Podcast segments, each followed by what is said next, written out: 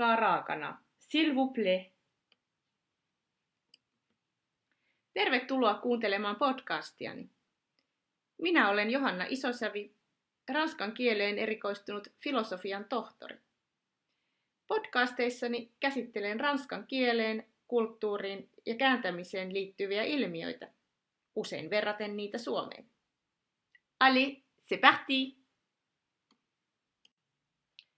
23. podcast-jaksossa puhutaan ranskan kielestä EU:ssa ja pohdin, vahvistuuko Ranskan asema Brexitin jälkeen.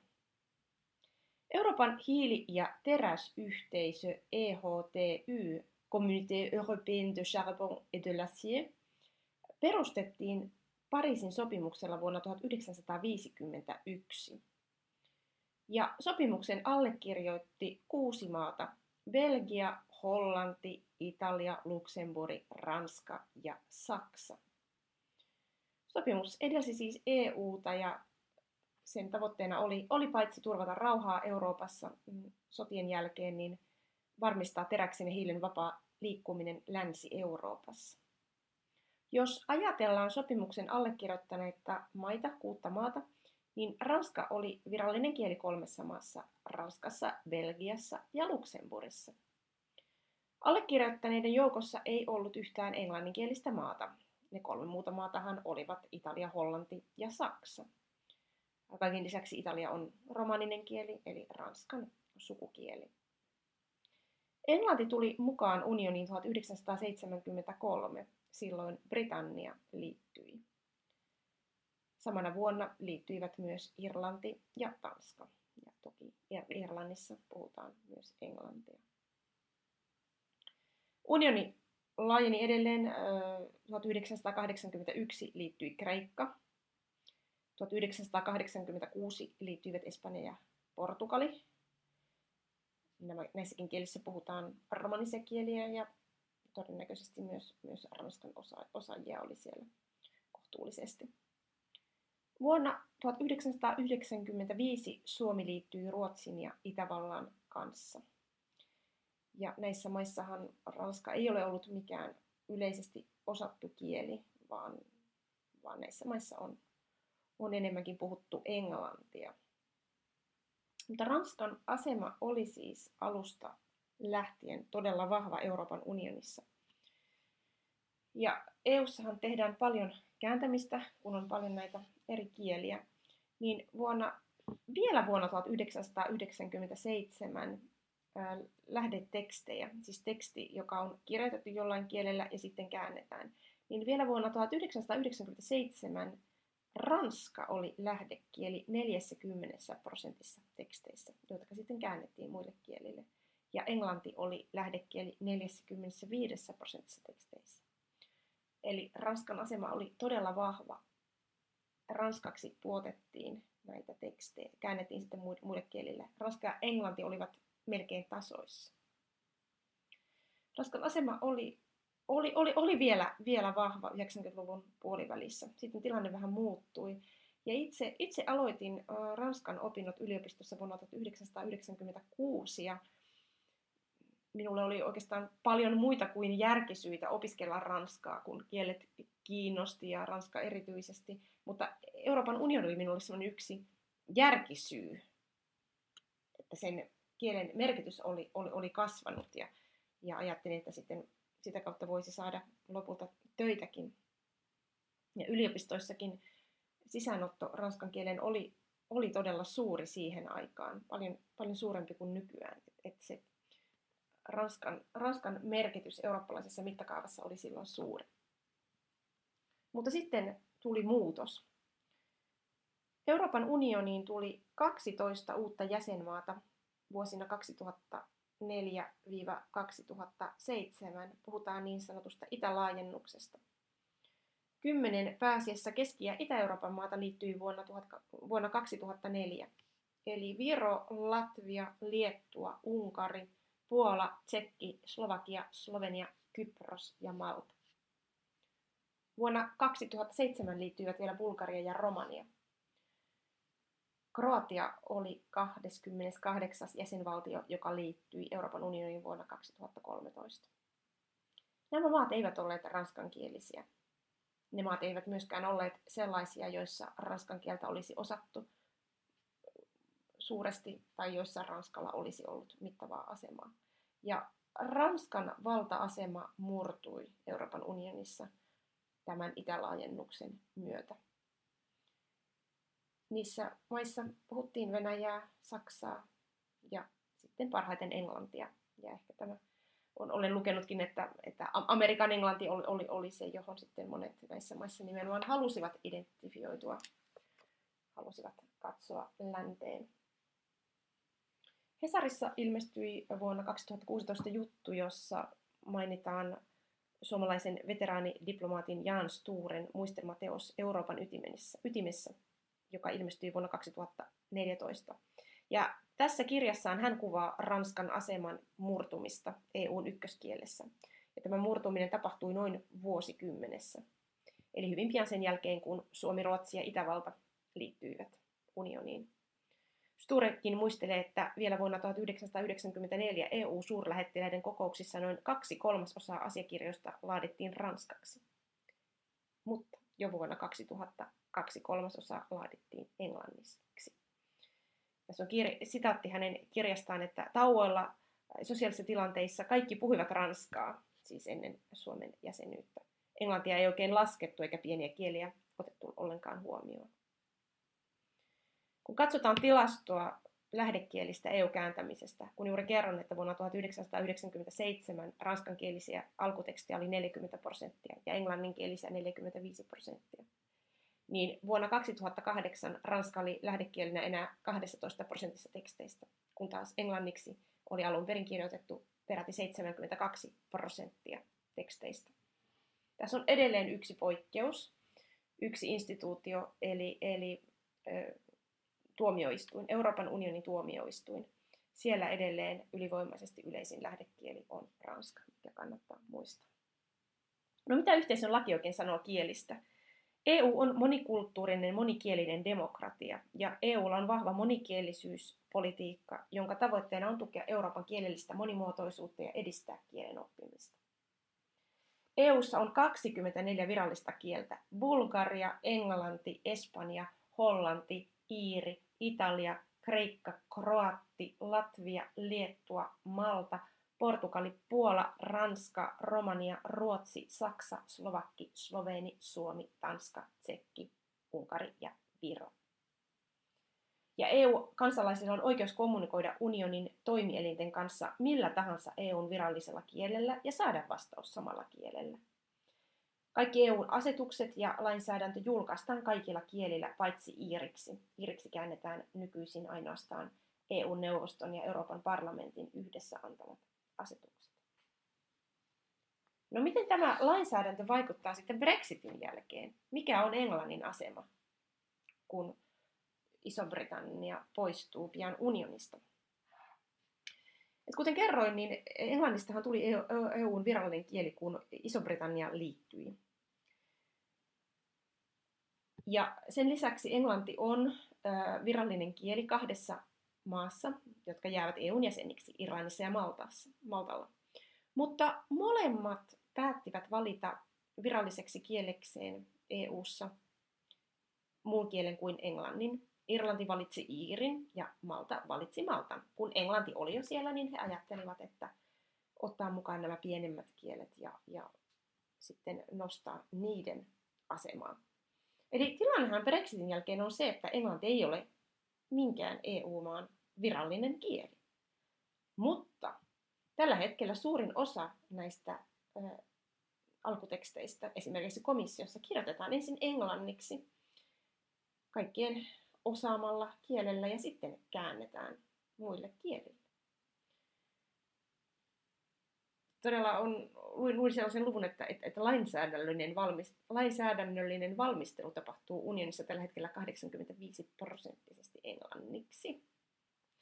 Ja tästä on oltu, oltu huoli, huolissaankin, luin, luin yhdestä ranskankielisestä jutusta jutusta sitaatin, että mitä, mitä oikein tapahtuu, kun tämmöinen juridinen teksti, tekstin kirjoittavat ihmiset, jotka, joilla ei ole englanti kotikielenä, niin mitä, mitä tapahtuu oikein niin kuin sanojen tarkkuudelle? No toki on muitakin haasteita.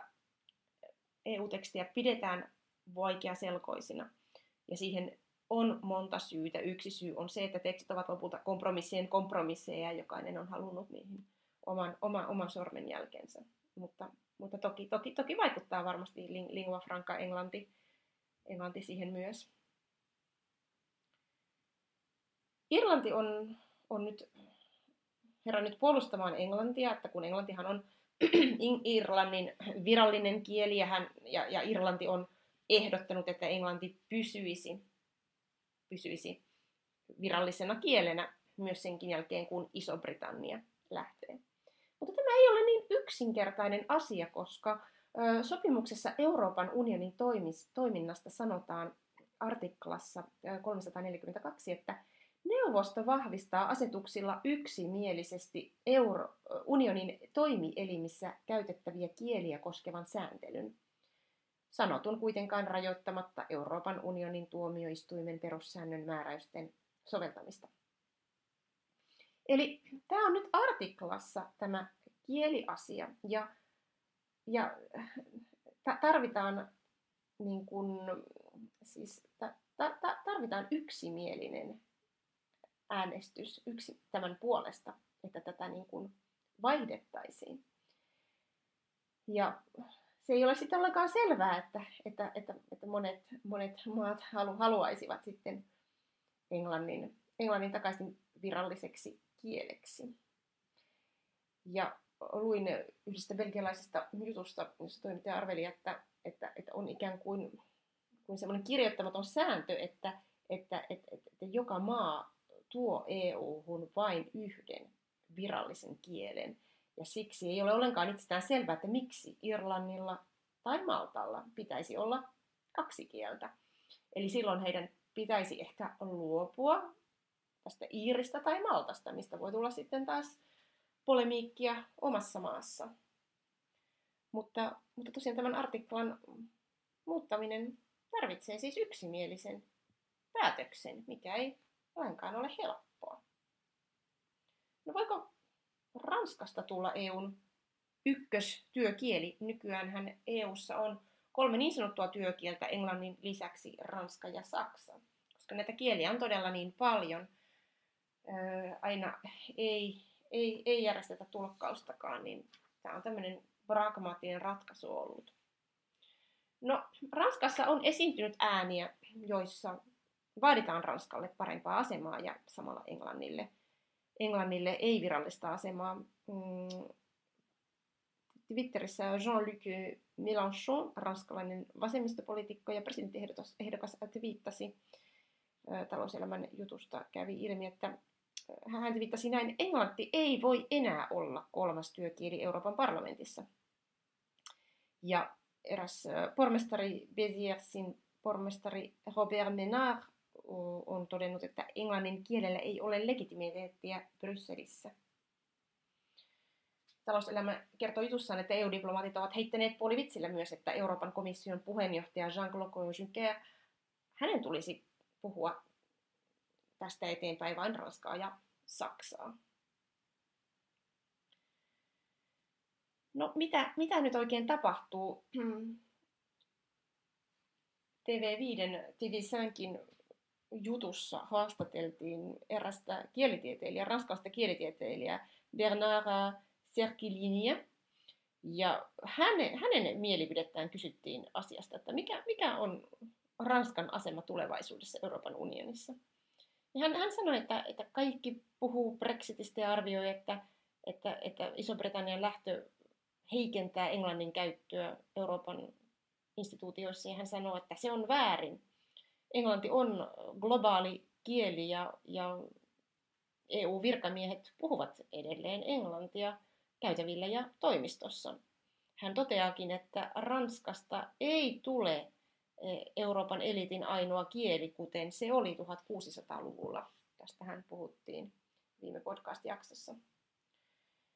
Että, mutta hän oli sitä mieltä, että, että, että kun Englanti, jos ja kun Englanti lakkaa olemasta EUn virallinen kieli, niin se voi jonkin verran elvyttää tätä monikielisyyttä. Ja frankofonia-järjestö, kansainvälinen frankofonia-järjestö, heidän pysyvä edustajansa Brysselissä on myös järjesti tämmöisen keskustelun ja, ja nousivat ei oikeastaan englantia vastaan pelkästään, vaan, vaan yksikielisyyttä vastaan. Että kun EU on, on kuitenkin kirjoitettu lakinkin tämä moni, monikielisyys niin vahvasti, niin he olivat huolissaan tästä y- nykyään vallitsevasta heidän mielestään liiallisesta yksikielisyydestä. Ja, ja, ja, ja juuri, juuri, juuri kun englanti on niin ollut vallalla. Mutta tämä kielitieteilijä Serkilini niin kuin toteaa, että, että, että, että jos tosiaan englanti ei ole enää EUn virallinen kieli, niin, niin, niin nämä myös työdokumentit ja viralliset tekstit, niin nehän on kuitenkin julkaistava sitten virallisilla kielillä. Ja toimittaja kysyykin häneltä, että millä kielellä tekstit hänen mielestään kirjoitetaan jatkossa, että mikä, voiko, voiko Saksa olla yksi vaihtoehto. Ja Serkki Lieni tosiaan puhuu tästä moni, moni, monikielisyydestä, palaa niin kuin näihin EUn alku, alkujuurille, kun Rooman sopimus aikoinaan 1957 laadittiin ranskaksi, italiaksi, hollanniksi ja, ja saksaksi. Toki itse toteaisin tässä, että olihan se huomattavasti helpompi hallita sitä monikielisyyttä, kun kieliä oli vain muutama. Ja nyt kun niitä on 24. Tällä hetkellä Saksa on EUn puhutuin kieli, mutta Sergei toteaa, että saksalaiset eivät, eivät ole olleet niin, niin hanakoita puolustamaan tätä kieltään, ja sitten toisin kuin Ranska, niin Saksahan ei ole myöskään globaali kieli. Tällä hetkellä Saksaa tosiaan puhuu EU-kansalaisista 16 prosenttia. Ranska on äidinkieli 12 prosentilla ja Englanti nyt ennen Brexittiä niin on äidinkieli 13 prosentilla unionin asukkaista. Tämähän todella sitten tulee nämä tilastot muuttumaan Brexitin myötä. Myös Ranskan presidentti Emmanuel Macron on vaatinut EU:hun lisää, lisää ranskaa ja lisää monikielisyyttä. Ja hän, hän, hän totesi viime vuonna, että tämä, tämä käy ilmi Hesarin jutusta, että tilanne on tällä hetkellä melko paradoksaalinen. Englannin kieli ei varmaan koskaan ole ollut yhtä paljon läsnä Brysselissä kuin aikana, jolloin puhumme Brexitistä. Mutta Macron oli myös sitä mieltä, että valta-asema ei ole vähjäämätön ja on meidän tehtävämme asettaa säännöt olla läsnä. No ei kannata kuitenkaan äh, kuvitella, että, että Macron olisi niin fanaattinen ranskan kielen puolustaja, että hän itse puhuisi pelkkää ranskaa, että toisin kuin aiemmat johtajat usein, niin hän, hän, hän kyllä käyttää myös usein englantia, kun hän, hän puhuu, puhuu ulkomaille ja antaa haastatteluja medialle. No EU-komission puheenjohtaja Jean-Claude Juncker tässä Hesarin jutussa, kun häntä, häntä siteerataan, niin tuntuu, että hän, hän, hän, hän jotenkin näkee nämä kaksi, kaksi puolta vaatimukset Ranskan aseman parantamisesta, mutta sitten taas on pragmaatikko, realisti. Hän, hän, hän sanoi haastattelussa, että miksi Shakespearen kielen pitäisi olla ylivoimainen Voltairen kieleen nähden. On väärin, että meistä on tullut niin englantilaistuneita, mutta hän kyllä sitten myönsi englannin aseman työkielenä EUsta. Ja hän sanoo näin, että Brexit ei muuta sitä mitenkään, koska ne, jotka eivät tule Euroopan länsiosista, ovat tottuneet puhumaan englantia. Eli hän viittasi tähän näihin itäisiin jäsenmaihin. No osaavatko suomalaiset poliitikot ranskaa ja onko se siis enää tarpeenkaan, jos englanti on vallannut alaa. Hesarin jutussa 2016 selvitettiin vähän asiaa ja on Suomessa monesti sitten ehkä mietityttänyt se, että selviääkö EU-töistä, jos ei osaa ranskaa. Tässä jutussa on, on, on arvioitu, että valtaosa suomalaisista ei, ei osaa Ranskaa poliitikosta ja virkamiehistä. Ehkä viidesosa on arvioitu. Ja kun, kun toimittajat ovat selvittäneet, ketkä osaavat hyvin Ranskaa, niin sieltä nousee sitten Alexander, Alexander Stubin, Stubin nimi esiin, Reijo Kemppinen, EU-neuvoston viestinnästä vastaava pääjohtaja. Kuvaili näin, että Alexander Stubb on ihan yliveto tässä. Hän pystyy tulemaan kansainvälisen lehdistön eteen ja toistamaan neljällä vieraalla kielellä saman asian virheettövästi. Se on erittäin vaikuttavaa ja tehokasta viestin läpimenon kannalta. No, eittämättä. Stubb kommunikoi englanniksi, saksaksi, ruotsiksi, suomeksi ja ranskaksi.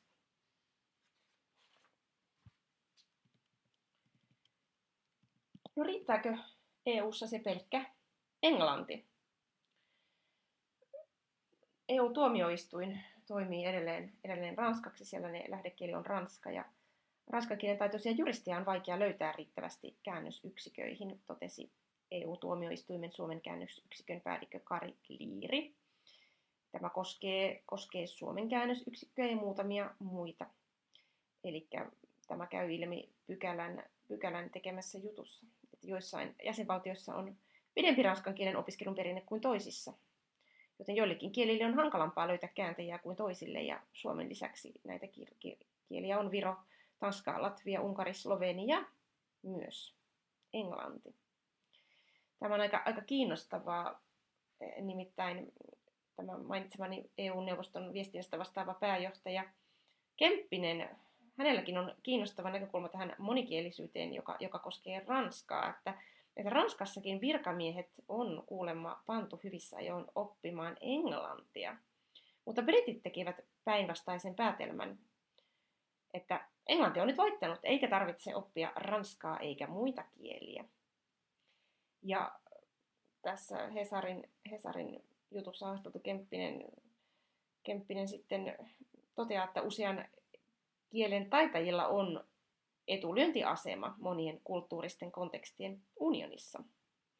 Että ranskalaisetkin nykyään osaa enemmän, enemmän kieli, osaa niin kuin yhden kielen enemmän ja britit taas osaa yhden kielen vähemmän. Ylipäätänsä Kemppisen mielestä vaikka, vaikka käytävillä Englanti on päihittänyt Ranskan EU:ssa, niin hän on sitä mieltä, että Ranskan vaikutusvalta ei ole jyrätty unionissa. Ja johtopäätös siitä, että muuta kuin englantia ei kannattaisi oppia, on väärä. Ja jutussa esiintyy, esiintyy häneltä tällainen sitaatti, että meitä on EU:ssa 28 maata. Se, joka ymmärtää englantia, ranskaa, saksaa, espanjaa ja niin edelleen, ymmärtää paremmin, minkä takia jotkin maat ottavat tiettyjä kantoja ja millaisesta poliittisesta kulttuurista heidän mielipiteensä tulevat.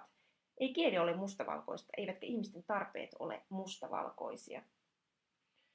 Mä itse haluaisin lopuksi huomauttaa, että nämä lingua frankat ovat vaihdelleet historian saatossa. Se kävi jo viime podcast-jaksossakin ilmi. Mutta näin itsekin, että englanti pitää toistaiseksi pintansa myös EU:ssa ja e- edelleen Brexitinkin jälkeen kun se on nyt semmoinen jaettu lingua franca, jolla pystytään tekemään töitä yhdessä. Mutta on, on erittäin kiinnostavaa nähdä, että jääkö englannille virallisen kielen asema Brexitin jälkeen, vai jääkö sille ainoastaan tämmöinen epä, epävirallisen kielen ja työkielen asema. Kannattaa muistaa, että Ranska on edelleen yksi EUn työkielistä. Niitähän on siis englanti, äh, ranska, saksa tällä hetkellä. Ja kyllä puhekumppaneita riittää tulevaisuudessakin. Luin arvion, että noin 80 prosenttia esimerkiksi komission virkamiehistä puhuu ranskaa. On myös sellainen vanha sanonta, että ostaa voi millä kielellä tahansa, mutta myydä kannattaa puhua toisen kielellä, toisen äidinkielellä. Ja sanoisin myös, että kun haluaa vaikuttaa, niin kielitaito avaa siihen ovia. Eikä kyse ole pelkästään kielestä, kuten Kemppinenkin sanoi Hesarin haastattelusta. Kyse on kulttuurista, arvoista, tavoista, normeista. Kun toista kulttuuria ymmärtää paremmin, niin lähtökohdat ovat paremmat ja niitä ovia saa ehdottomasti enemmän auki. Vaikka tekstejä laadittaisinkin vielä englanniksi ja, ja muuta, niin politiikkaa, myös EU-politiikkaa tehdään edelleen paljon epävirallisissa tilanteissa, niissä käytävissä, käytävilläkin joissa kannattaa kyetä puhumaan eri EU-maista tulevien ihmisten kanssa, myös heidän omalla kielellään ja ehdottomasti myös ranskaksi. Voit lukea lisää ranskan kielen ja kulttuurin ilmiöistä blogissani johanna.isosavi.com kautta blog.